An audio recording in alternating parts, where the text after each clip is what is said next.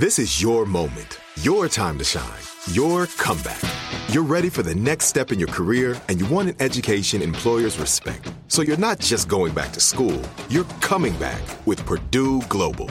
Backed by Purdue University, one of the nation's most respected public universities, Purdue Global is built for people who bring their life experience into the online classroom. Purdue Global, Purdue's online university for working adults. Start your comeback today at purdueglobal.edu. If a new house is on your wish list in the next five years, grow your savings faster and experience your dreams with an Ohio Homebuyer Plus account from Kemba Financial Credit Union. A savings account specifically designed to save for a new home where you can earn 7% APY, a $500 matching bonus, and a $1,500 mortgage closing cost credit. Learn more at Kemba.org. Offer expires March 31st, 2025. APY equals annual percentage yield. Restrictions apply. NMLS 292230. Equal housing lender. Federally insured by NCUA. When you buy Kroger brand products, you feel like you're winning. That's because they offer proven quality at lower than low prices. In fact, we guarantee that you and your family will love how Kroger brand products taste, or you get your money back. So next time you're shopping for the family, look for delicious Kroger brand products because they'll make you all feel like you're winning. Shop now, in store, or online. Kroger, fresh for everyone. Hi there. It's me, Laura Wasser, the divorce attorney and the founder of It's Over Easy, the online divorce service. I've been practicing family law for over 20 years, and I've worked on thousands of divorces, shepherding people through what may be one of the most terrifying times in their lives. Along the way, I often have to remind people to lower their expectations. When dealing with matters of the heart, rules simply don't apply because all's fair in love and war. Open your heart, fasten your seatbelts, and let's go. Hi, everyone. It's me, Laura Wasser. My name's Johnny Rains, and this is All's Fair. For those of you who don't know, the proverb that inspired the name of our show, All's Fair in Love and War, says a lot about the way people treat each other.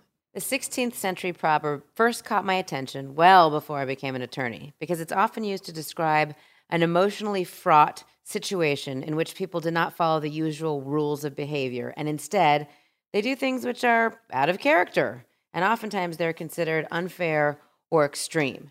And I mean, I don't know which came first, the chicken or the egg, but I think this might be one of the things that kind of led me into the field of law where I practice family law, which is often huh. kind of a euphemism for a divorce attorney. But I really dig watching how people behave and human nature and what I learn about it. And boy, has the past few months been an eye opener for how people handle shit, huh? I'll huh, say. Johnny? I'll say. As an attorney, I often counsel clients not to expect normal behavior during divorce proceedings, but outside of family law, what expectations should people have with regard to the behavior of others? Well, I think at the very minimum, people should expect to be treated like people. And at this particular moment, when we're seeing the most massive protest movement of all time, following the murders of George Floyd, Breonna Taylor, and countless others before them, I think the country might be finally waking up to the fact that not everyone in the United States is even allowed to have expectations. And people are not okay with that. I'm not okay with that. I feel like what we've seen going on, I mean, some of the things that have been the most maddening to me have been people's kind of surprise or doubt at what has been going on for so many years in this country. That's one of the things that really gets me. The fact that things are the way they are has always saddened me and frustrated me. And I will absolutely admit, I doubt that I've done enough about it. Um, but when I see other people saying, like, do you really think so? Or what do you mean? Or all lives matter, that makes me angry people i think because we had barack obama in the white house and michelle obama was such a great first lady that we live in this post-racial world but they've all woken up now they realize that is not true and i don't know that everybody is going in the right direction about that not being true i fear that what is going on right now may divide us further and i'm not sure what to do about it but it does scare the shit out of me i will say this we have to keep progressing we have to keep evolving and improving and we are at a crossroads. There is no going back. True that. And guess who's not going back, girl? Kelly Chauvin. Mm-hmm. She's the wife of that now fired police officer, Derek Chauvin, aka Dick Chauvin. Um, she's filed for divorce and petitioned the court to allow her to revert to her maiden name. And by the way, she was a former beauty queen, Mrs. Minnesota 2018. Ah, Yes. all right. Well, since she wants her old name back. Absolutely. And their two houses. And and what do we know about her? I mean, uh, she was with this guy for all this time, and uh, is she divorcing him now because she's so sickened about what he's done, or is she divorcing him now because she doesn't want to be associated with him, but she kind of knew who he was for all the time they were married? I, I would imagine it's probably both. But in her statement that uh, you know was covered by multiple outlets from CNN to People magazine, she said her heart is broken for Mr. Floyd's family and she has nothing but sympathy for them and she asks that her own family and her parents and I guess she had a couple kids from a previous marriage um, that people understand that they had nothing to do with it and they want to distance themselves as much as possible from this uh, police officer who's now I guess he's the charge for murder in the third degree has been upgraded to murder in the second degree. And many people say it, it could have been premeditated because they might have known each other in a previous job. Really interesting. And Yes. again, not only for Kelly, whatever her maiden name was, but for many people that are going through divorces during this time in lockdown. Uh, there was an article in theconversation.com, but I've actually seen it a few places why we Yes. need French style divorce for lockdown breakups. And you and I have spoken about this before, Johnny. The waiting period in many states in the US, but also countries in the world, for example, the UK, which is what this article is based on, is an incredibly long period of time. And what they're talking about here is in the UK and Wales, if you have a non contested divorce, you have to wait two years for it to go through It's crazy. fault fault divorces and we all kind of moved away from fault in the United States. California was one of the first states to do this long ago in the 70s. Fault divorces can go more quickly, but as we've also discussed those can be really ugly and messy and difficult. So those aren't that's not the the best solution either. I think people are really starting to get hip to the evolution of dissolution, look at it differently. They say the law is the last thing to change. And um, maybe in some other countries it is changing as a result of demand and necessity.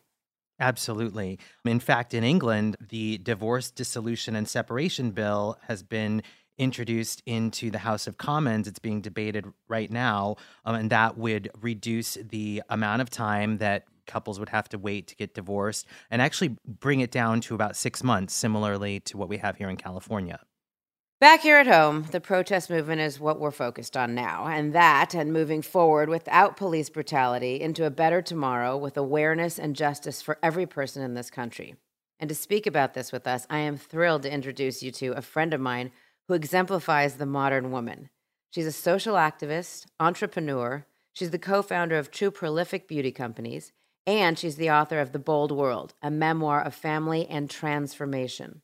She's been lauded for her activist work by Hillary Clinton, The Advocate, Family Circle, Essence, Cosmo, and Yahoo, among others. She sits on the board of a number of gender, family, human rights organizations, including the Human Rights Campaign, and she was appointed by the United Nations as a champion of change. And perhaps most impressively, she's a former circus acrobat who performed in the Big Apple Circus. I didn't that I did not know. I'm very anxious to talk to her about this. She lives in Brooklyn, New York, where she co parents her five children with love, education, and family solidarity. Welcome to All's Fair, Jodie Patterson. Let's talk a little bit about Jodie. Another thing I didn't know about you is that you went to Convent of the Sacred Heart, an all girls school in New York, and then you went to Spelman College, an all women's college in Atlanta. Wow. I know. Well, you know, first of all, I love women. I was raised by a lot of women. I have three sisters. There are four girls in my family. Um, and so being around women and uh, learning with women and building with women is something that I'm very familiar with. Um, high school was in Manhattan on the Upper East Side, Convent of the Sacred Heart. Um, and then Spelman College is an HBCU in Atlanta. So in some ways similar, but in some deep ways, very, very different. Yes, very different. Mhm. So, at what point did you decide to run away and join the circus, Jodie? Yes, Well, let's was- get right to it. I was a circus acrobat um, in the Big Apple Circus when it first opened, before it made its way to uh, Lincoln Center. I think we are in some part of Brooklyn. I can't even remember. It was years ago, but I was a um, a competitive gymnast, and um, one summer, one of my coaches said, "Come with me. We're gonna train with the circus. Um, that's training in Manhattan. Come train." And so I did. I had a lot of fun. It was similar to gymnastics in in terms of like the way your body had to um, be flexible and malleable and strong, but it had a lot more like fun in it. Yeah. Um, and so I just I became a circus acrobat for two years. This was when I was really young, but I I use a lot of that um, mental training still, mental flexibility. And who were some of the other people? Like to me, this sounds like a great like character study, which also prepared you for what's what goes on to happen in the rest of your life. A, a total yeah. like ability to really find the like nuggets of wisdom and goodness in other human beings, which may not look like you or sound like you oh, or right. have grown up like you. I'm guessing there weren't too many graduates of the Sacred Heart at the circus. Just thinking. No, so we had acrobats and we had animal um, trainers and we had clowns. Um, I had my first makeout with another fellow acrobat. Oh, I was gonna say age. I wanted it to be like the clown or something. He wasn't okay. the clown. No, no, no. he was like my maybe a year older. He seemed very sophisticated. He, I think he was from the Bronx.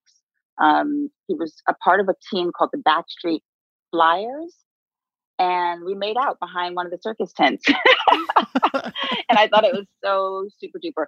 But you know, there were lots of different folks there from different backgrounds, um, different nationalities, different socioeconomic groups. And when you, if you've ever been, and this was a one ring circus, so everything is very tight and communal, and everyone helped out. So we were really just a part of like a, a circus family. It was kind of it was kind of cool, actually, to be with sort of this roaming, morphing family that changed every night, right? But we somehow came together and did this production for the audience, and it all worked out. And then we you know, broke down the tent at the end of the night and put the animals away. It was cool. Was this before or after college? Before. This is when I, when I, was at a, when I was a kid. Yeah, in between. Oh yeah. Oh my god, I love it. And my and my parents let me. You know, this was very much a part of their upbringing. We um, were forced to, insisted upon that we would be in different communities. So we grew up on the Upper West Side in um, a neighborhood where we were the only Black folks. I, you know, I always tell this funny story, but um, um, Mick Jagger was our neighbor, and we, this Black family, got more stares and goggles than Mick Jagger did. They did not understand why we were there. And then I went to school on the Upper East Side, and then we were playing tennis in Harlem at a place called the Jungle, um, which was um, an open tennis courts right near the projects. My family really insisted that we go in all directions so that we were comfortable everywhere. And so them allowing me to be in the circus was a part of that, part of our upbringing.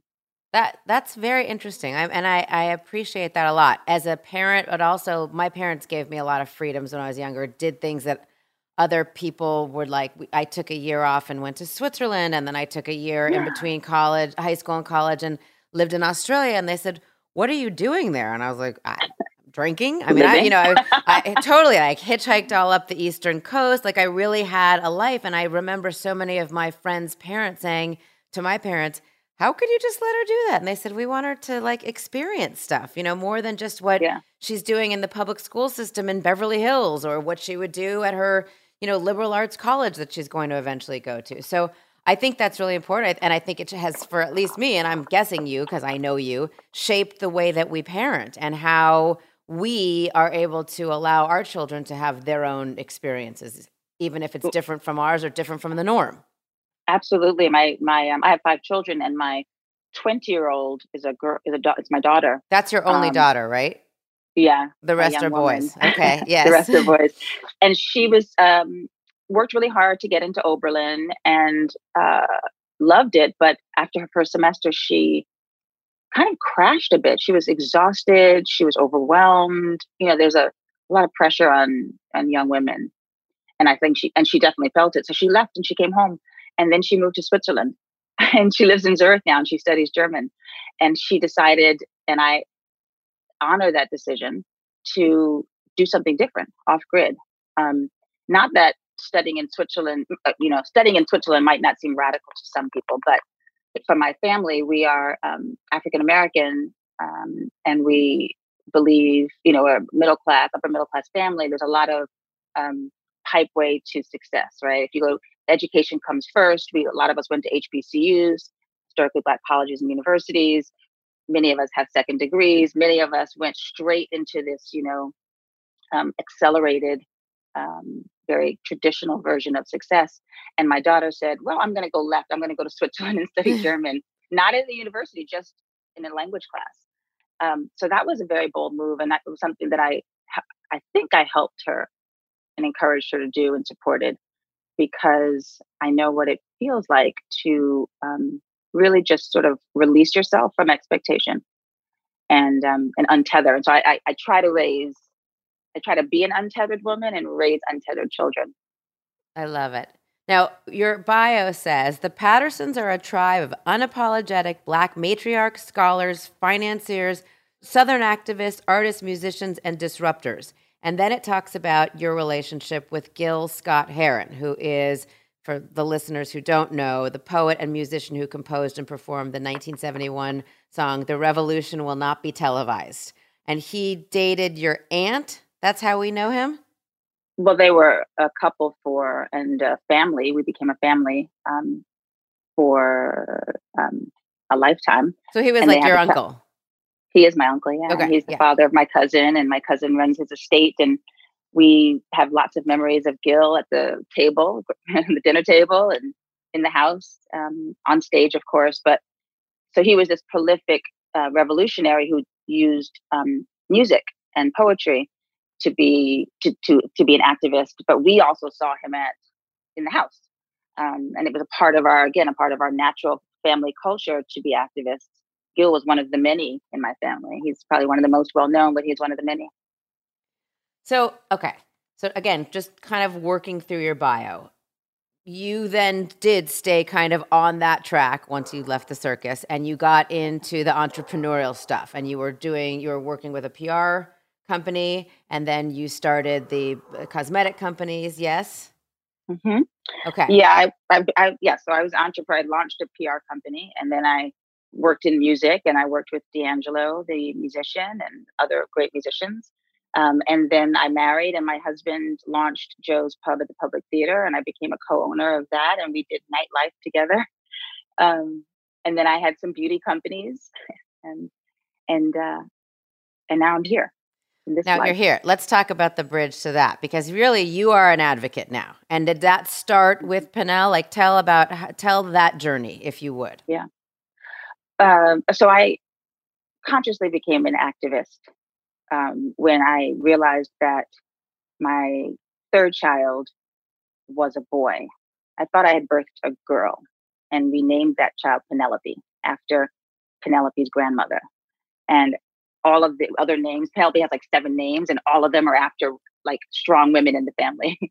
um, and we were excited to have Penelope as a girl. And then, about within the first year, Penelope became very angry, very disruptive, very sad, um, nightmares, reoccurring nightmares, nail biting, bedwetting, constant screaming. Um, and then also by the second year, Penelope became a bully. So pushing brothers, pushing um, friends at the playground, stomping around, making sure that we understood his, well, the child's anger. We that we understood Penelope's anger. We didn't. We thought, why is this Penelope so upset? We have everything. We have love. We have food. We have access. We've got stories at night. And so I tried to be a better mom and read more stories and hug Penelope more. And that the sadness intensified. So by almost age three, I finally just stopped trying to fix it and I asked Penelope, what's wrong? Why are you so angry? And Penelope, this was the, the two of us were in a room by ourselves and I just sat us on the floor. And I said, baby, why are you so angry? And Penelope um, looked at me as if I had asked a million dollar question. It was the first time I'd asked the question, and Penelope opened up and said, Well, mommy, because everyone thinks I'm a girl, and I'm not. I'm a boy. so I took a deep breath. I thought, okay, I thought I thought Penelope was going to say, "I hate you. You're the worst mom." Uh, but this, you know, I am a boy. Surprised me, And so I immediately, from my perspective, thought I was dealing with a budding feminist, a little child who wants to be seen as tough, like the boys, and not. I thought maybe Penelope was um, realizing the differences in the way the world treats boys and girls. I thought maybe Penelope wanted to be on the side of tough boy. Um, I thought it was a choice that Penelope was opting out of girl and maybe wanted to be a tomboy. So I said, however you feel on the inside is fine, baby. If you want to act like a boy, and if you feel like a boy, that's fine. I love you. And quickly, Penelope corrected me and said, No, mom, I don't feel like a boy. I am a boy. So this was at three. I was going to say at three that this child I knows how to articulate and is in tune with these feelings. I mean, twofold. One, kudos to you and and your ex that i mean i don't know if it's nature or nurture or a little bit of both but that you had this child that was able to say it. But two oh my goodness uh, think about all of the families where either the child can articulate cannot process that kind of information and worse if they can and they're saying it to someone who does not hear or understand yeah. or accept. Anyway, okay, go ahead. Sorry. No, I get I get that response a lot. It, it is it is shocking for so many people that Penelope was so clear. It is shocking that I for, for many people that I stopped and listened. And some people don't believe it. So in that moment, there are a couple of things that happened. I've had years to think back on this. One, I isolated us. It was just the two of us. So I didn't have to worry. You know, when people are looking at you as a mom, you're like, I better sh- I better do it right. Right. better right. say something smart. So, but it was just the two of us. So I had no one's eyes on me, just me and Penelope. So Penelope was coming to me in peace, and I responded by just listening. So Penelope flooded the room with Penelope's thoughts, and I just listened for probably an hour or two. Um, and it still didn't uh, make sense to me. I didn't just become a trans advocate in that moment. But what I knew was that I didn't fully understand my kid. There was a gap between me and my kid, and that pissed me off that I had allowed a gap to be between me and my child. And so when I left that room, I knew nothing. I didn't understand much, but I had said to Penelope, I'm with you and I'm going to help you. And whatever that means, I'm going to do it. And so it became me and Penelope um, for the for the next several years. Um, well, how, how did the rest of the family? I mean, how did that all? They work? faded out. Literally, okay. this is this is the problem, or this is the reality. When I went to quote unquote save my child, um, it took up so much energy that I, you know, and we are finite people. I'm not infinite. I'm finite energy. So almost everything else faded to the back. I have five children, so four other children faded to the back of it, and uh, luckily I have great and support. their dad. Their dad was faded to the back a bit, and they became a bit of a unit. And Penelope and I became a bit of a unit. Now I never did, you know, look, all homework got done, bedtime stories. I was 100% side by side with them physically, but my Presence. mental focus was on Penelope.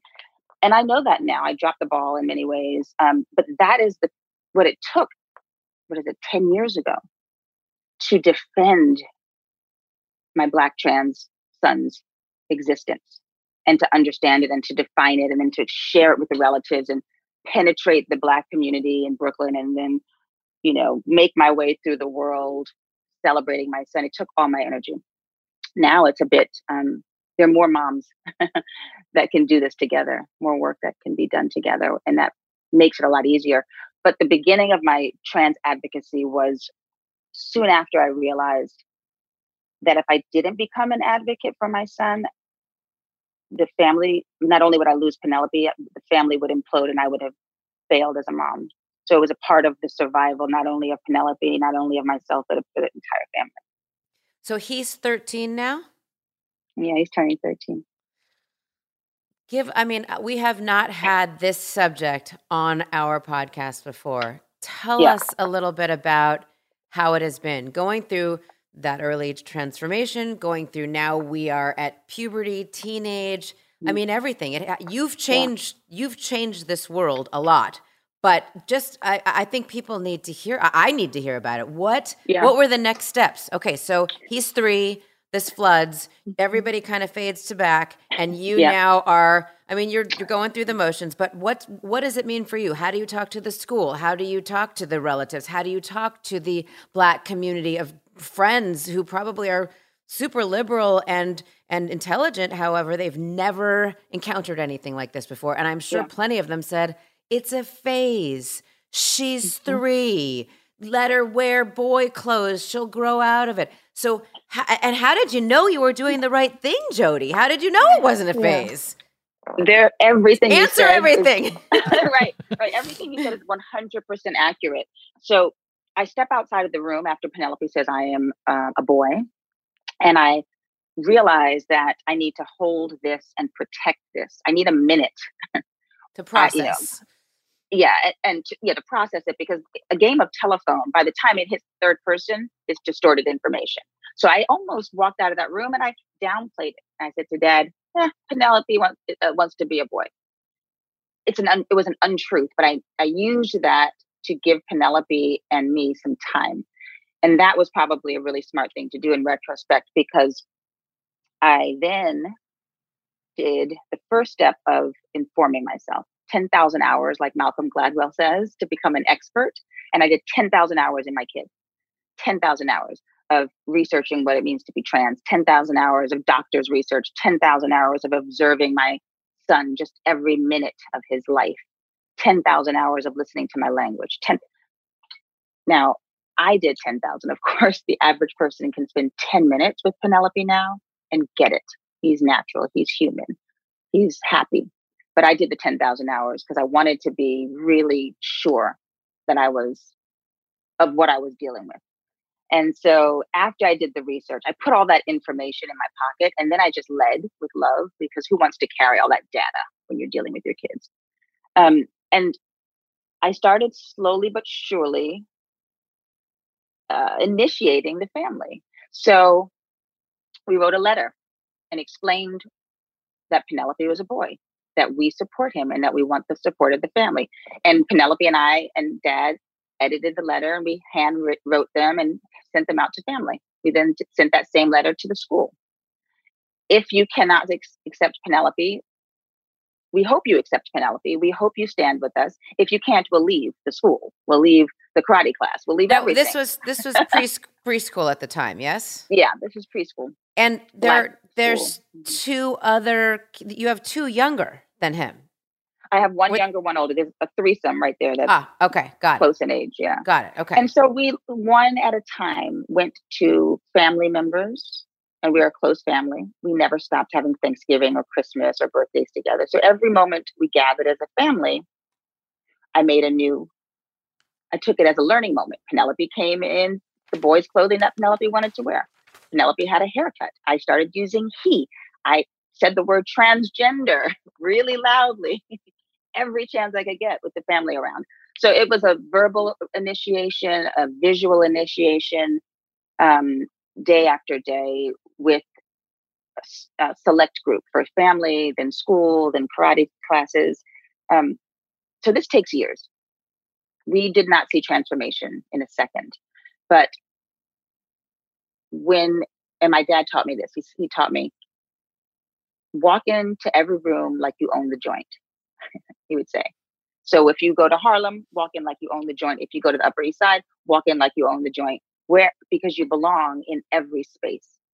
So I that's how Penelope and I did it. We just I would walk 10 steps ahead of Penelope and we just walked with our head up, even though we wanted to cry most of the time.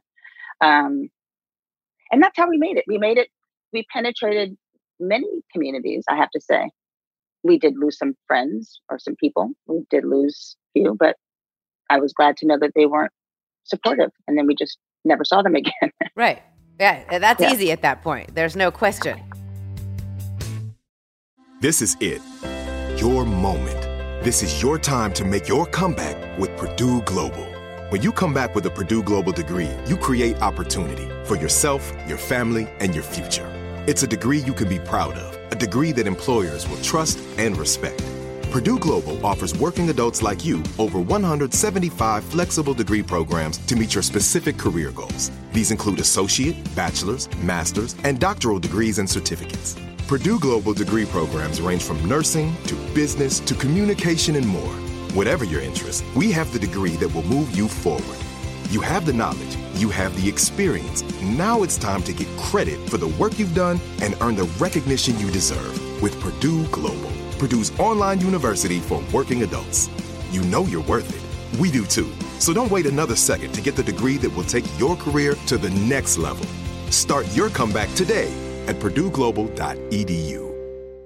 If a new house is on your wish list in the next five years, grow your savings faster and experience your dreams with an Ohio Homebuyer Plus account from Kemba Financial Credit Union. A savings account specifically designed to save for a new home where you can earn 7% APY, a $500 matching bonus, and a $1,500 mortgage closing cost credit. Learn more at Kemba.org. Offer expires March 31st, 2025. APY equals annual percentage yield. Restrictions apply. NMLS 292230. Equal housing lender. Federally insured by NCUA. Are you looking for the perfect move in ready home this spring season? Now's the time to buy at Fisher Homes. For a limited time only, enjoy below market interest rates starting at 5.375% APR, 6.139% APR. With these exclusive lower rates, you can save hundreds on a move in ready home and start enjoying the benefits of home ownership even faster. Schedule your personal tour with one of our new home specialists at FisherHomes.com and make this spring the season you find your perfect home sweet home. Financing provided by Victory Mortgage LLC, NMLS 461249, Equal Housing Lender.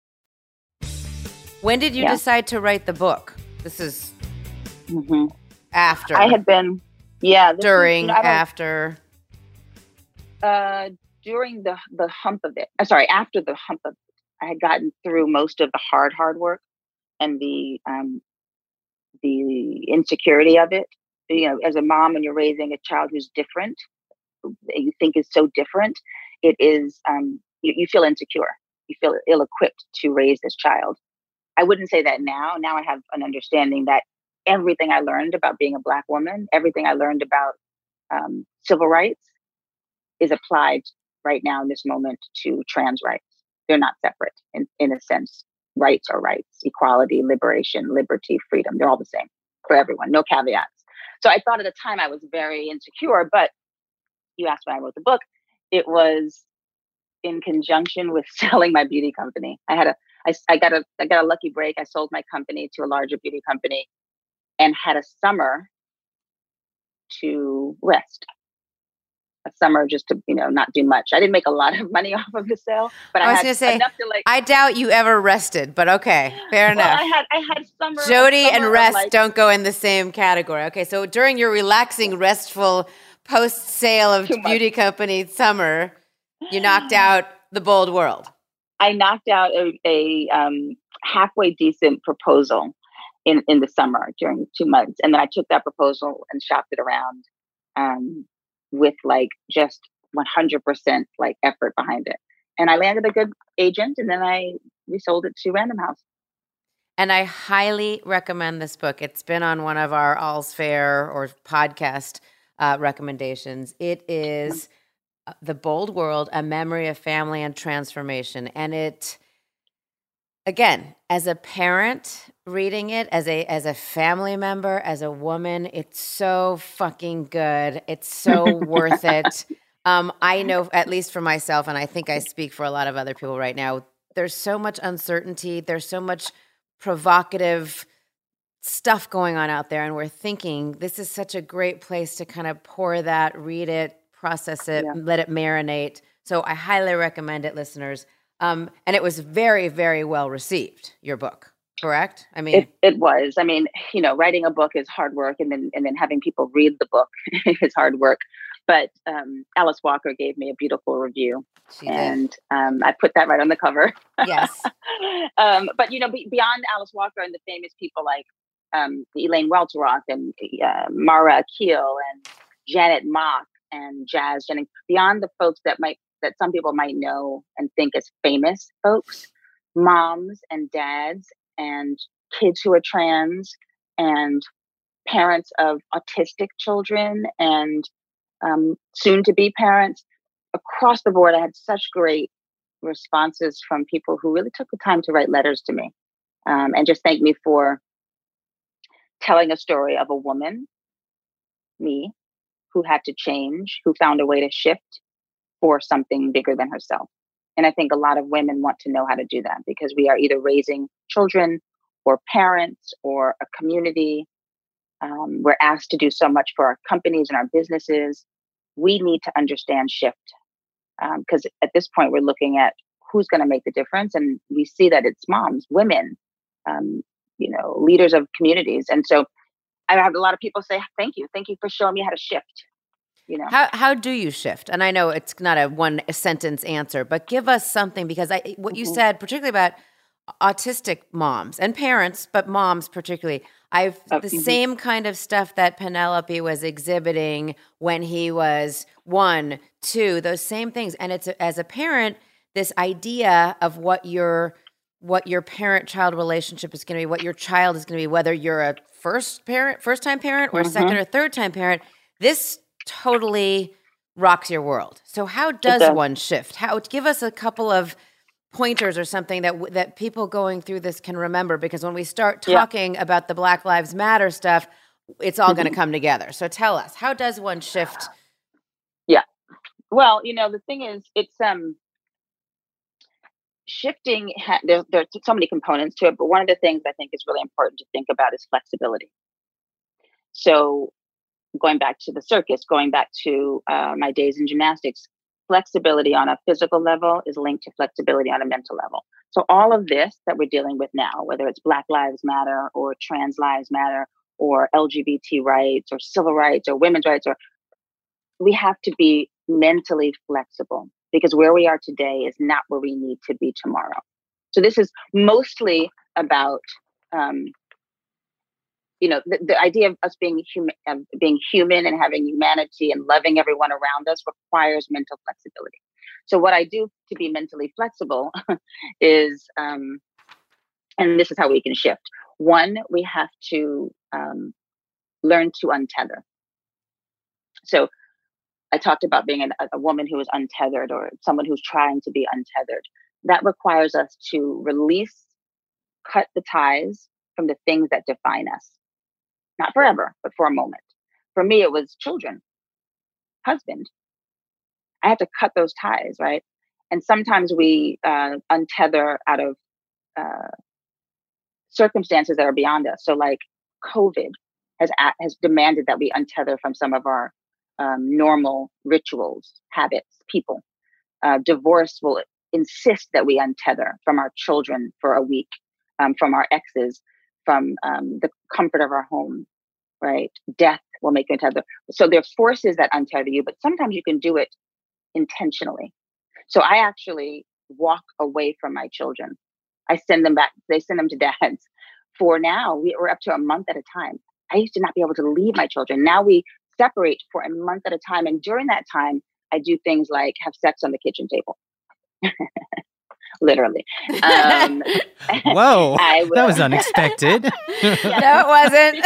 but, but, you got to tell the truth. I, I'm talking like women are so tightly. I, my morals and my mothering and my organization and my rituals are so tightly attached to my family that having sex on the kitchen table was radical. So I had to do that. I had to, I had to change. I, sometimes I read a book and, and, and don't eat dinner when my kids go. Sometimes I uh, go to a movie and tell no one where I am. That feels radical to me as a mother of five. No one knows where I am. Like I could be on Mars, but I'm at BAM watching a movie, right? So these, you know, untethering for each woman is different. Different for me, it's listening to the most brazen hip hop and imagining myself through Lil Kim's eyes or and or um, Drake's eyes, like you know, bravado on level 200. For me, that's untethering. And then that, when you learn to untether, when you come back to the things that you love, your children, um, your rituals, you have a creativity, you have an imagination, you have a problem solving ability that's beyond what you started with. I can't tell you the scientific way it happens, but what I've noticed is when I untether, I experience new things, and then those experiences come back and they shape the way I parent. So the first thing I talk about when I talk to parents who learn who are trying to learn to do something to raise a child that they might not understand, untether, walk away first. Walk away. Read a book that has nothing to do with autism or transgender or children. Untether. that's the first step. Another, I mean, there's probably 10 or 15 steps that I've outlined, but I'll give you one other one. My goal is to raise activists. So when we look at, you know, our child who might be different from the way we are, we have to think about raising an activist. So not a pretty girl, but a powerful girl. Not um, a handsome boy, but a boy who's going to make a difference in this world. Raise activists. And when you start with that premise, then the the strangeness to your child, the difference in your child becomes something you fight for because we're looking to raise them as activists. So study who the activists are. You know, you might not be, be Maya Angelou, you might not be um, Toni Morrison or Assata Shakur or Gil Scott Heron. These are activists that I look up to. But when you study them, study some of the activists, then you start raising your child with some of the philosophies of activism, like self-determination. I determine who I am. You know, unity. Find your family, find your crew, and stay strong. Um, when you start raising your children with the, the principles of activism, you can rally behind them, whether it's autism or being trans or being, you know, non-binary or being black or it what I used to think was really hard to do when I started thinking like an activist, it became like this challenge. like, oh, I can do that. I'll show you I can do this. I did it. And now I'm gonna do it even better. So every day is like a is like a charge for me. So yeah, that's two things: untether and raise activists. How do you teach your children, all of them, the ones that that that we want to raise as activists, to deal with the hurt or the pain? Because that's activists do come up against that, and certainly Penel yeah. will come up against that. But all of our children will, especially if they're different, and especially if they're going to be mm-hmm. activists. How, as a parent, can we help them to deal with that because I think a lot of us protect our kids so much, and one of the most painful things for us is having them feel pain. How do we yeah. teach them? Part of my parenting is um, monitoring, right? So it's like like dose and environment. It's like it's like COVID, right? We've been hearing a lot about dose and environment. So when you're dealing with viruses, what come what's important is dose and environment. Racism is a is a is a virus uh, transphobia as a virus. And so you understand dose and environment. So when I say that, when I talk to my children about the injustices of the world, I don't lie, but I give them a, a small dose about it, of it. So we give them the truth, but we give them a small bite of it. And then I do it, I give it to them in the right environment at the dinner table when we're all together, which is safe. Um, at the park when we're having fun and we're doing something with our bodies, which is you know they can process the, the anxiety out at the basketball court. So dose and environment. Give your kids the truth give them it give it to them in small doses and create the right environment for them to feel safe. I also make sure that my kids being black and some of them are queer um, that they don't internalize this. So you know this is about how other people have a warped construction of the world and other people have um, dangerous minds, and other people have um, hearts that are not as full, and other people. So we talk about how other folks, what other folks are going through, and this is I never place it on Penelope. This is about you.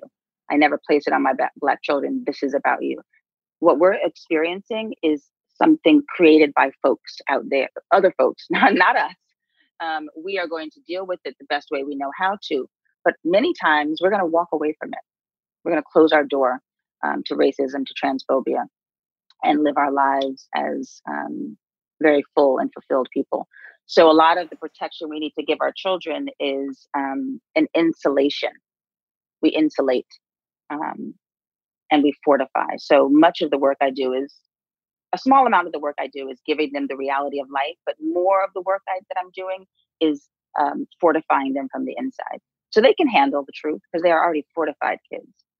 Um, and so, with people, you know, when parents need a best way to approach this, I think small doses um, of truth, but the, the bigger work is fortifying your children, letting them know that even as children, even as small people, they have a power in them, you know, to survive and to thrive.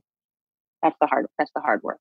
No, I get it. I and I love the way you put it. I mean, and to use the virus analogy, as a result of having those small doses, we mm. get stronger and we build up an immunity to it. I mean, and Yeah. it doesn't, it can't make us sick, in other words. I, I really like that a lot. This is it. Your moment. This is your time to make your comeback with Purdue Global. When you come back with a Purdue Global degree, you create opportunity for yourself, your family, and your future. It's a degree you can be proud of, a degree that employers will trust and respect. Purdue Global offers working adults like you over 175 flexible degree programs to meet your specific career goals. These include associate, bachelor's, master's, and doctoral degrees and certificates. Purdue Global degree programs range from nursing to business to communication and more. Whatever your interest, we have the degree that will move you forward. You have the knowledge, you have the experience. Now it's time to get credit for the work you've done and earn the recognition you deserve with Purdue Global, Purdue's online university for working adults. You know you're worth it. We do too. So don't wait another second to get the degree that will take your career to the next level. Start your comeback today at purdueglobal.edu. If a new house is on your wish list in the next five years, grow your savings faster and experience your dreams with an Ohio Homebuyer Plus account from Kemba Financial Credit Union. A savings account specifically designed to save for a new home where you can earn 7% APY, a $500 matching bonus, and a $1,500 mortgage closing cost credit. Learn more at Kemba.org. Offer expires March 31st, 2025. APY equals annual percentage yield. Restrictions apply. NMLS 292230. Equal housing lender. Federally insured by NCUA. Are you looking for the perfect move in ready home this spring season? Now's the time to buy at Fisher Homes. For a limited time only, enjoy below market interest rates starting at 5.375% APR, 6.139% APR. With these exclusive lower rates, you can save hundreds on a move in ready home and start enjoying the benefits of home ownership even faster. Schedule your personal tour with one of our new home specialists at FisherHomes.com and make this spring the season you find your perfect home sweet home. Financing provided by Victory Mortgage LLC, NMLS 461249, Equal Housing Lender. I'm Laura Wasser, and this is the It's Over Easy podcast, All's Fair with Laura Wasser on iHeartRadio. I believe in the law and access to justice for everyone. Life is messy enough, but divorce doesn't have to be. We call this the evolution of dissolution, and it's one of the main reasons we created the online divorce service, It's Over Easy. We've been speaking today with advocate, author, businesswoman, and mother of five, Jodie Patterson, about life in 2020. Jodie, last weekend on CNN, former Republican Secretary of State Colin Powell called out Republican lawmakers for largely staying silent on Trump's response to the national unrest. What are your thoughts on the response of our leaders to what's happening in America right now? You know, there were many years when I stayed away from politics. Many years. I thought politics would uh, interfere with my parenting. It was just too much, you know, back and forth and show that interfered with the real work of families like mine, getting food on the table, homework, loving your kids. And so I stayed away from I voted every every time, but I I, I didn't invest in politics. Fast forward many years, and I find my ironically, I am the chair of the board of the Human Rights Campaign Foundation, which is our largest LGBT organization. Right? We do political work, we uh, lobby, we help um, pro equality um, candidates be, become elected, and we hopefully keep the ones that are not pro equality off the shelf. um, and so we do political work, but we also do day to day community work. So I now find myself in a political conversation.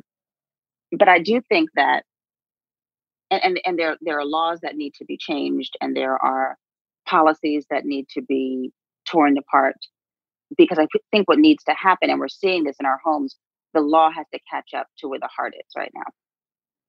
Um, and anyone who's holding that back is fighting up against a tsunami. I mean, the politicians who are um, not acknowledging that families have shifted.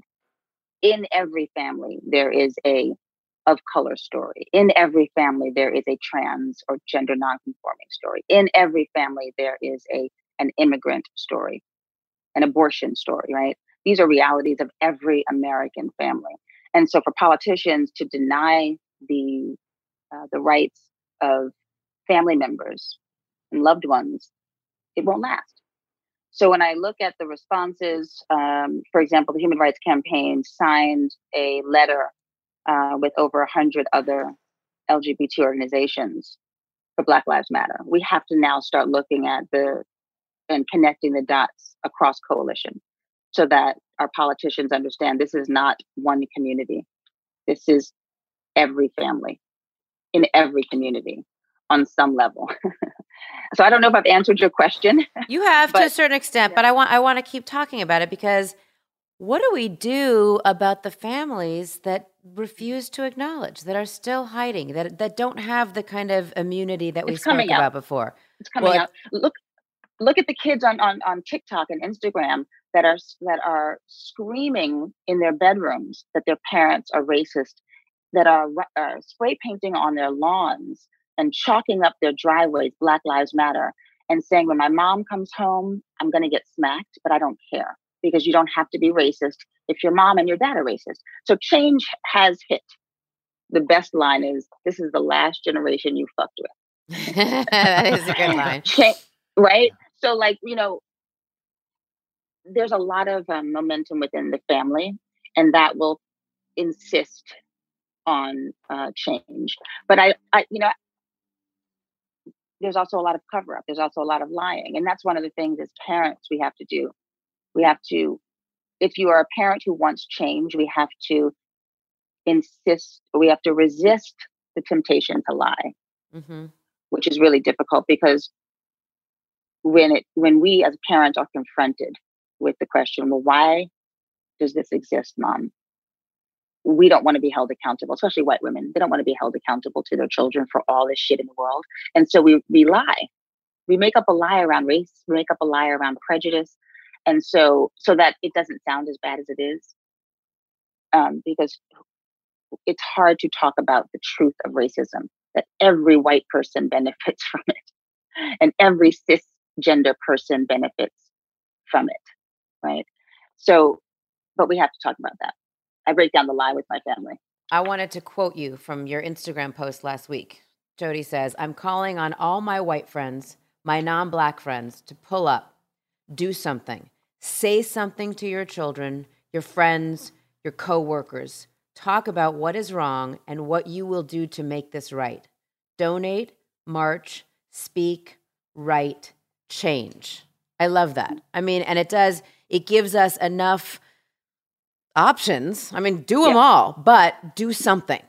And and one, I right? and I think you know there's probably a lot of people out there marching because they may just want to see other people a- again. Mm-hmm. But when they get home to the dinner table, they're lying or they're not saying yeah. anything or yeah, and, and you know and and that that is i think what needs to be discussed and how do we do it and how do we talk about it and how do we make it not something that's so scary to discuss, something that is actually part of our dinner mm-hmm. table conversation with our children so that when they do feel that pain or witness it happening to somebody mm-hmm. else, mm-hmm. A, they have the kind of virus immunity that we talked about a little bit ago, and B, they don't just this is what I fear for my kids because they're white boys. They're blonde. I don't even think people know they're Jewish. And I remember when I was a kid, not speaking up, not speaking up for myself and also not speaking up for friends because I didn't I didn't want to get in the fray. I didn't want to rock the boat. I want my children to be those activists. I want yeah. them to be able to say not just because they can pass, but because they know mm-hmm. what they're seeing is not the way we conduct ourselves in this world. How do we have those conversations? So mothers are are required to be a couple of steps ahead of our kids for, for many years, right?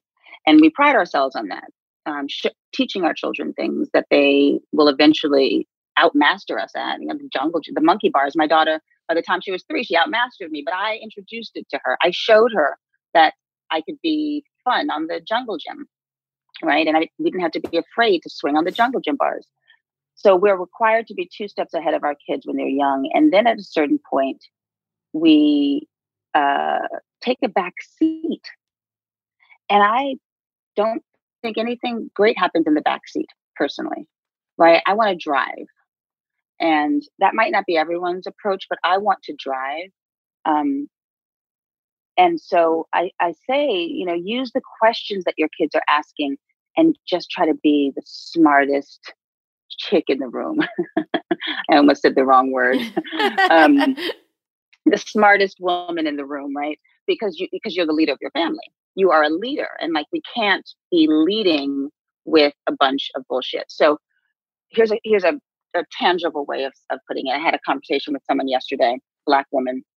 She walks into I think a gym, and she this was pre-COVID. She walks into the gym and um, is standing in a section that most people don't stand in in the gym. It's like a, I don't know, it's considered a VIP section. I don't know why. It was an area in the gym where most people don't go. And a little white girl said to her white mother, Why does she get to be there, mama? Is she staff? Oh. And the mom says, Well, why would you ask if, if she's staff? Is it because she's wearing a badge? That was the mom's response. Now, my friend wasn't wearing a badge. she didn't look like staff. She just looked like a black woman. And the child was curious. Is she staff? Right. So that, and the mom got uncomfortable. All eyes were on her, and she started to make up a bullshit excuse about maybe it's because she's wearing a badge. I understand the mom's concern. She doesn't want to seem like she raised a child who is prejudiced. Mm. However, we raise, we are, we are full of bias, and we raise children based on our bias.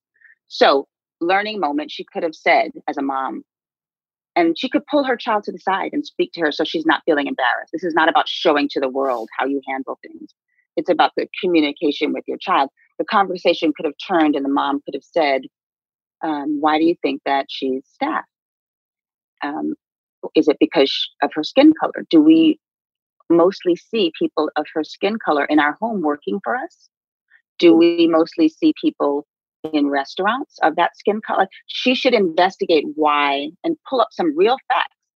A lot of times, white people only interact with people of color who are working for them. Most of the galas I go to, when 90% of the folks are wealthy and white, 100% of the staff waiting on us are dark skinned. So the reality that this child is bringing up is real um, in, in many ways. But then we have to deconstruct it and talk about the truth, not pretend like it doesn't exist. The question didn't come out of thin air. So it's a it's tough for parents to deal with it, but it is a moment that we need to teach our children that they actually because the mom was telling the child your instincts are wrong and that's not good. Right. We should use it as an opportunity to say what you are noticing actually is tied to racism, actually is tied to oppression, actually is tied to um, injustice and we have to talk about it or what you are so not not necessarily what you're noticing but if, if the mother had said what you are speaking about and feeling and what you are picking up on um, is tied to the injustices of this world so as opposed to pretending like bias doesn't exist right and the fact that this child has never does not see most people in her apparently this child sees most people in her world who are brown as workers, as staff, right? As staff, right? So that's that's a learning moment. And I think as parents, we have to go deep in those moments. But I would advise moms to create an environment where they don't feel on display when they're teaching their children, because that's, that's when the, a very the good happen. point. I've definitely seen that, and I've been that before where you want to you're talking more to the other people in the room than you are to the actual person who asked you the question and who you fucking actually care about what their opinion is or should be totally um, totally Let's talk about what I'm guessing people do not realize is a bigger part of the population than we imagine, which is which is black transgender individuals. Because I, mm-hmm. I mean, mm-hmm. when you look at those like the Venn diagrams and everything, so yeah. you're there, Hanel's there. Why yeah. are those guys more at risk than others? If it's not an obvious answer, but talk to us a little mm-hmm. bit about that because that's your specific, you know. So there are millions of trans people, millions. Um, to not see them is because you've decided not to see them. To not see them is because the environment that we that you live in um, has erased people, and I don't mean that violently. I just mean that factually. If there are millions of trans folks, and the fact that we don't see them or haven't seen them at some point is just a reflection of our blind spot. So I just want to put that out there first. Um, and then, why are, are, are trans folks at risk? The question I, I would I'd flip that question and I would ask why do cisgender people insist on being violent to transgender and gender nonconforming folks. I'd ask why are the 300 deaths, 300 plus deaths globally of trans people in 2019? Why were most of those perpetrated by cisgender people? So there's violence from cisgender folks against transgender folks. I'm cisgender. Cis meaning um, folks whose identities reflect how people see them. So people think of me as a woman and I see myself as a woman. Transgender is someone whose identity is uh, is is not the same as how people see them. Penelope, I thought was a girl because of Penelope's anatomy. Penelope sees himself as a boy. That is trans. Just for clarification. So, as a cisgender person, I know that most of the violence against trans folks is by folks like myself, transgender folks. So when you talk, when you ask the question of why is that, because we uh, have grown up with this understanding that if we don't understand something, get rid of it. Right. Because it gets in, it, it gets in the way of productivity.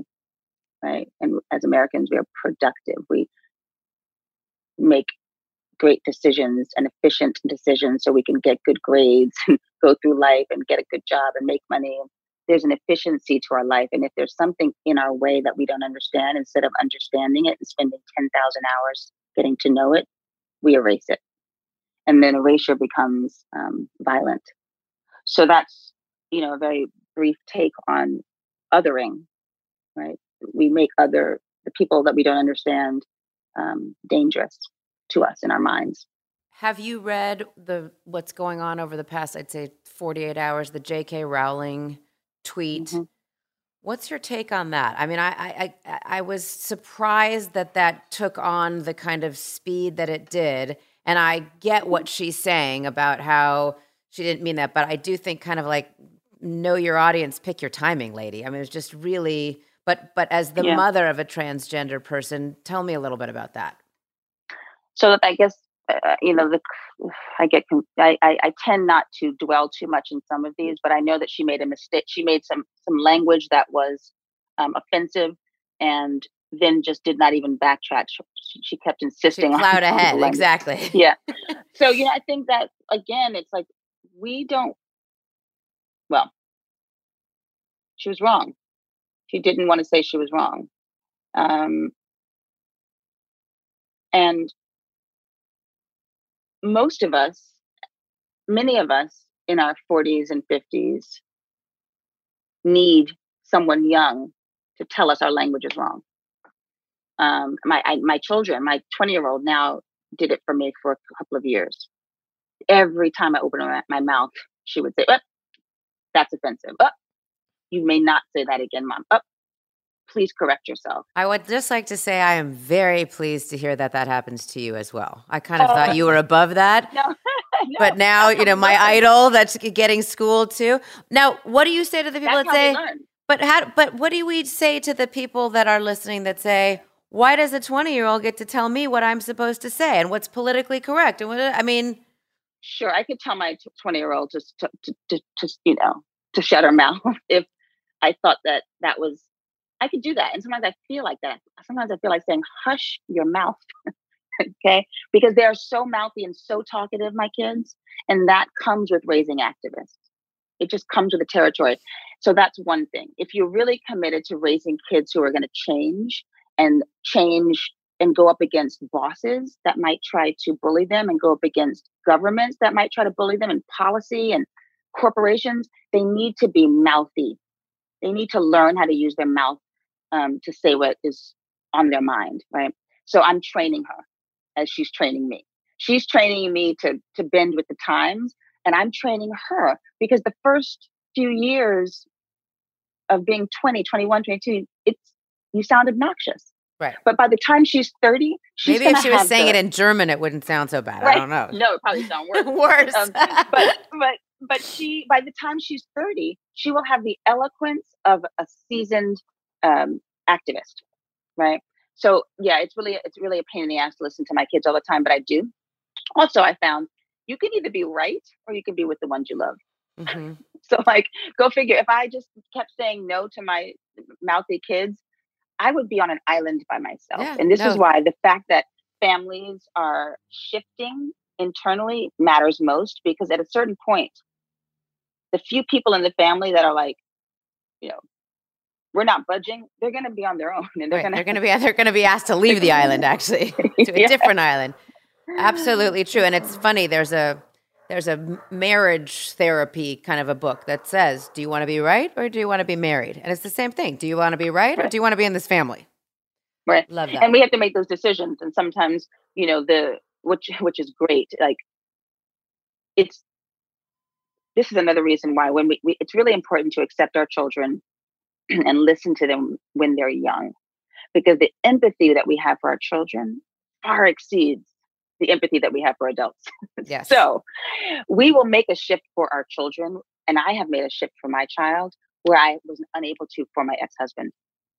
So that's like i'm not perfect. I've, I've I, I- I would like to be but my shift was much easier for my three-year-old than it was for my 45 year old plus husband who's now my ex-husband and that's a shame in, in a sense you know that adults can't shift in the same way for each other but if we're going to save anything start with our kids because that's where the empathy is and the and the compassion i mean i tell you if you saw penelope it would take you 10 seconds to love him I've, I've seen him, not in person, but yes, I Yeah. believe that that is the case. Because I know our listeners may ask, what stage in all of this did you and your ex split? Oh gosh it's like um you know what came first? Chicken i don't even know when we split. We started you mean technically? Yeah. like when did we um well i'll say this. My ex and i did not split over penelope. Right. right so we always had love we've always maintained the family we have never said um we've never walked away uh from penelope. But what we did have was an intense um burden on us trying to shift the world trying to be a family that embraced its differences. That was an enormous burden. And he's african from ghana. I'm black american. We have a trans son. We have a gender i have a gender queer daughter. Um, his mother is white. His father is african. So we are we speak five languages right? Um, there's a lot going on in our, in our family. And so that burden of being a non-conforming family is real. That took a toll. We also just drifted apart. As i became more aware of penelope i became more aware, of myself. And i not only asked my son to be proud of who he was and to stand up for himself i then took on this well if penelope is free i want to be free attitude. And if i'm asking my son to be bold i need to be bold too so by the time you know penelope was uh, 10 i was a different woman Mm-hmm. so that marriage could not have lasted Mhm. much longer and you know i think many people were like well we want the old jodie we want that woman 10 Too years bad. ago. She's Too gone. bad. She's left the building. she's gone. Yeah, so I think that the the separation um, was finalized when Penelope was maybe nine, Yeah. okay. and Penelope's now going on thirteen or twelve. the numbers get confusing when you kind of like the days during COVID. I get it. All right, so we do this thing on All's Fair called the interrogatories. They're like discovery in law, and I'm Mhm. wondering if you'll play with us. yes, Do you swear to tell the truth, the whole truth, and nothing but the truth? I always do. Okay, my girl. Which relationship in your life has had the most profound impact? Brr. Oh shit! Hmm. Wait, is, are we talking about sexual relationships? no, no, any Oh, relationship. profound. Yes, She did say yes, profound. Yes. um, which relationship has the most profound? Okay, well, I'm going to say this. Um, the and I'm going to give you three, and I'm going to lump a lot into three relationships. The relationship I had with my actively black family raising Mhm. me, Mm-hmm. and I say actively black because we were activists, right? So my actively black family was uh, one relationship. My second were the marriages and the divorces of my husbands Mm-hmm. knowing when to come and when to go shaped me made me the woman i am today both of those men and then the making and the growing and the raising of my children Yeah. So those are like the relate. Those are relationships that are about. um Yeah, I don't. I don't know. I can't. I can't give you a a, a one relationship, but I'd say the family, actively black, the um, love making and leaving, and then the raising of children. That, that's profound, don't you think, Johnny? That'll work. I agree. Yes, Yes. absolutely. All right. What is your favorite love song? Oh gosh, so I have so many, but the recent one that I've been playing over and over again is "Be Real Black for Me" by uh, Roberta Flack Okay. and Donny Hathaway. Okay. It's my anthem Love right it. now. What is a piece of advice that you'd share with your 20 something year old self? Be easy. Enjoy sex. Lead your family. And we know you prefer gut wrenching dramas over rom coms. So uh, usually we ask about rom coms, but just tell Oh, us yeah. which soul grinding drama could you watch on repeat, Jodie?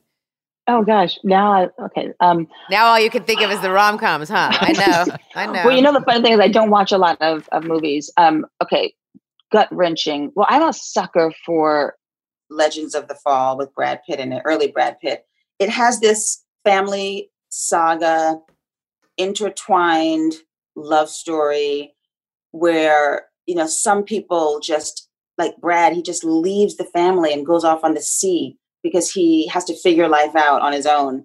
Um, and then you know people die people you know are victorious it's just an amazing story of, I did. I gotta say, this is. I did not see this coming at all. Legends of the Fall with Brad Pitt. Yeah. From the, everything that we've heard in this interview, are are you? Do you have some kind of a kickback from stars or something? What is happening right now? well, so this is the thing i go off topic in my um, reading and Mm-hmm. in my consumption of like media Mhm. so like although i'm very tuned into um, black culture and trans and lgbt um, culture right now one of the books that i'm reading is this book called couples that work which is about people two people you know it's a study of, of, of husbands and wives who have strong careers and strong drives and how they work together as a couple um, i'm also reading difficult women by roxane gay i'm also reading james baldwin the cross of redemption i just have a lot of different references and somehow they all feed into how i raise my kids I think it's fantastic. I Yeah. applaud you, lady. You. This is one of the best interviews we've done. I am so happy that you agreed to do this. I am so happy that we reconnected. I love what you have talked to us about in terms of raising activists. I love what you have talked to us about in terms of of shifting and untethering and being mentally flexible. I am going to take so many of your words and lessons with me into this Oh, next thank you. week. And um thank you for thanks for being here. You fucking rock, man. Thank you. Yes. And I love what you do because, as you know, I've been married and divorced twice. And that is a process of detachment that is not easy. Most people, it gets so messy. But this idea that uh, shifting from one reality to the next is something that happens, and we might as well be ready for it and prepared for it and shift easier. So I love what you do. Shift Thank you. easier. Thank Yeah, you. thank- Shift easier. Become untethered, not unhinged. I like it. I'm going to get you a t shirt. Jodie, thank you for joining us today. We're grateful for your enlightenment. Please tell people where they can find you online and also where people can go to donate to the causes we've discussed today. hmm So my um my Instagram is at Jodie Patterson, J O D I E P A T T E R S O N, and that's where I'm usually found. That's where I'm usually the most busy on Instagram at Jodie Patterson. My book is called The Bold World, and you can buy it um, through Amazon, through Barnes and Noble. You can listen to it on audiobook with my voice. Um, and you can also visit me on my website, jodiepatterson.com. Two organizations that I work closely with that I think are worthy of, of investigating and perhaps donating to. One is a local New York based organization called the Ackerman Institute's Gender and Family Project. And we um, have peer groups for gender nonconforming children, and we also do training um, for organizations that need to understand gender nonconformity. And then the other organization, which is a national organization, is the Human Rights Campaign. And your donations would then go to our 11 programs that hit um, HBCUs and faith based organ- groups and Deep South communities and families and schools and high schools. And so the Human Rights Campaign and Gender and Family Project are two organizations that are great. Thank you. Thank you, Jodie. Thank you so much. Such Go a have a good rest of the day. And by the way, I forgot to mention, Jodie is my first friend that I knew that had COVID. I have a only a few. We didn't she- even talk about that. Yeah, we didn't even talk about how that took you down. But I mean, But she's I, uh, back. Clearly, she's back. that was a nutty moment. But you know, I was the, the third case in the state of Nevada, and they didn't know what the hell was going on. They wanted to burn. They said, "Listen, we're going to have to burn all of your um, personal belongings." I, they were like, "We're going into the hotel room and we have to burn everything." I said, "Wait, my computer, oh no. my designer clothing? Why would you have to?" Burn? They're like, "It's unsafe. We're going to have to burn everything." But you didn't was- let him. It took. Th- I mean, it was three days of talking with the Nevada Department of Health. And what were you doing there? I was speaking at a conference for women. Uh, Clearly, also- what, what happens in Vegas doesn't stay in Vegas. You- Actually, you did have to stay in Vegas for longer than you wanted to. I got locked down. I couldn't leave. They wouldn't let me on a you know a flight or anything. So I was there for Oh my weeks. God. Oh my God. Well, I'm glad you're back, back in Yeah. Brooklyn. And thank you for being with us today. Really appreciate it. thank you. Did I deliver? I mean, was that a good guest? How good? that good was is a she? great guest. Yeah. Yeah. She's so smart and she's so Yes. good and she just makes sense. Everything she says, I'm like, yeah, that. And and yeah, that. She's awesome. If I had kids, I would absolutely take a page from her book. Clearly, I don't, but more moms need to hear her message. Yes, she's just really amazing and I think really relatable. I mean, to any Yes. parent w- i- i- in any socioeconomic, gender, racial, everybody should hear what she has to say. And the way that she's processed and articulated her words, I, I just, I, I really, I just adore her. Absolutely. And you know, one of the things that I thought was really interesting is what you and she both were talking about in terms of the sort of youth mo- part of the movement right now and how kids of parents who might be behaving racist are actually calling their parents out. I thought that was a very interesting point in the conversation. All right, guys, thank you so much. We'll be back next week. Life is a precious gift. Life matters. Black lives matter, and those of Black trans people. Thanks for listening, everyone, and for being an ally. Click to rate us at Apple Podcasts and write us a quick review. We'll be back next week with more about the relationships that matter most. And in the meantime, follow us on Instagram at It's Over Easy and stay tuned for more information about my first Facebook Live on our It's Over Easy community page. Thanks for listening. Be the solution, not the problem. Stay safe. Peace.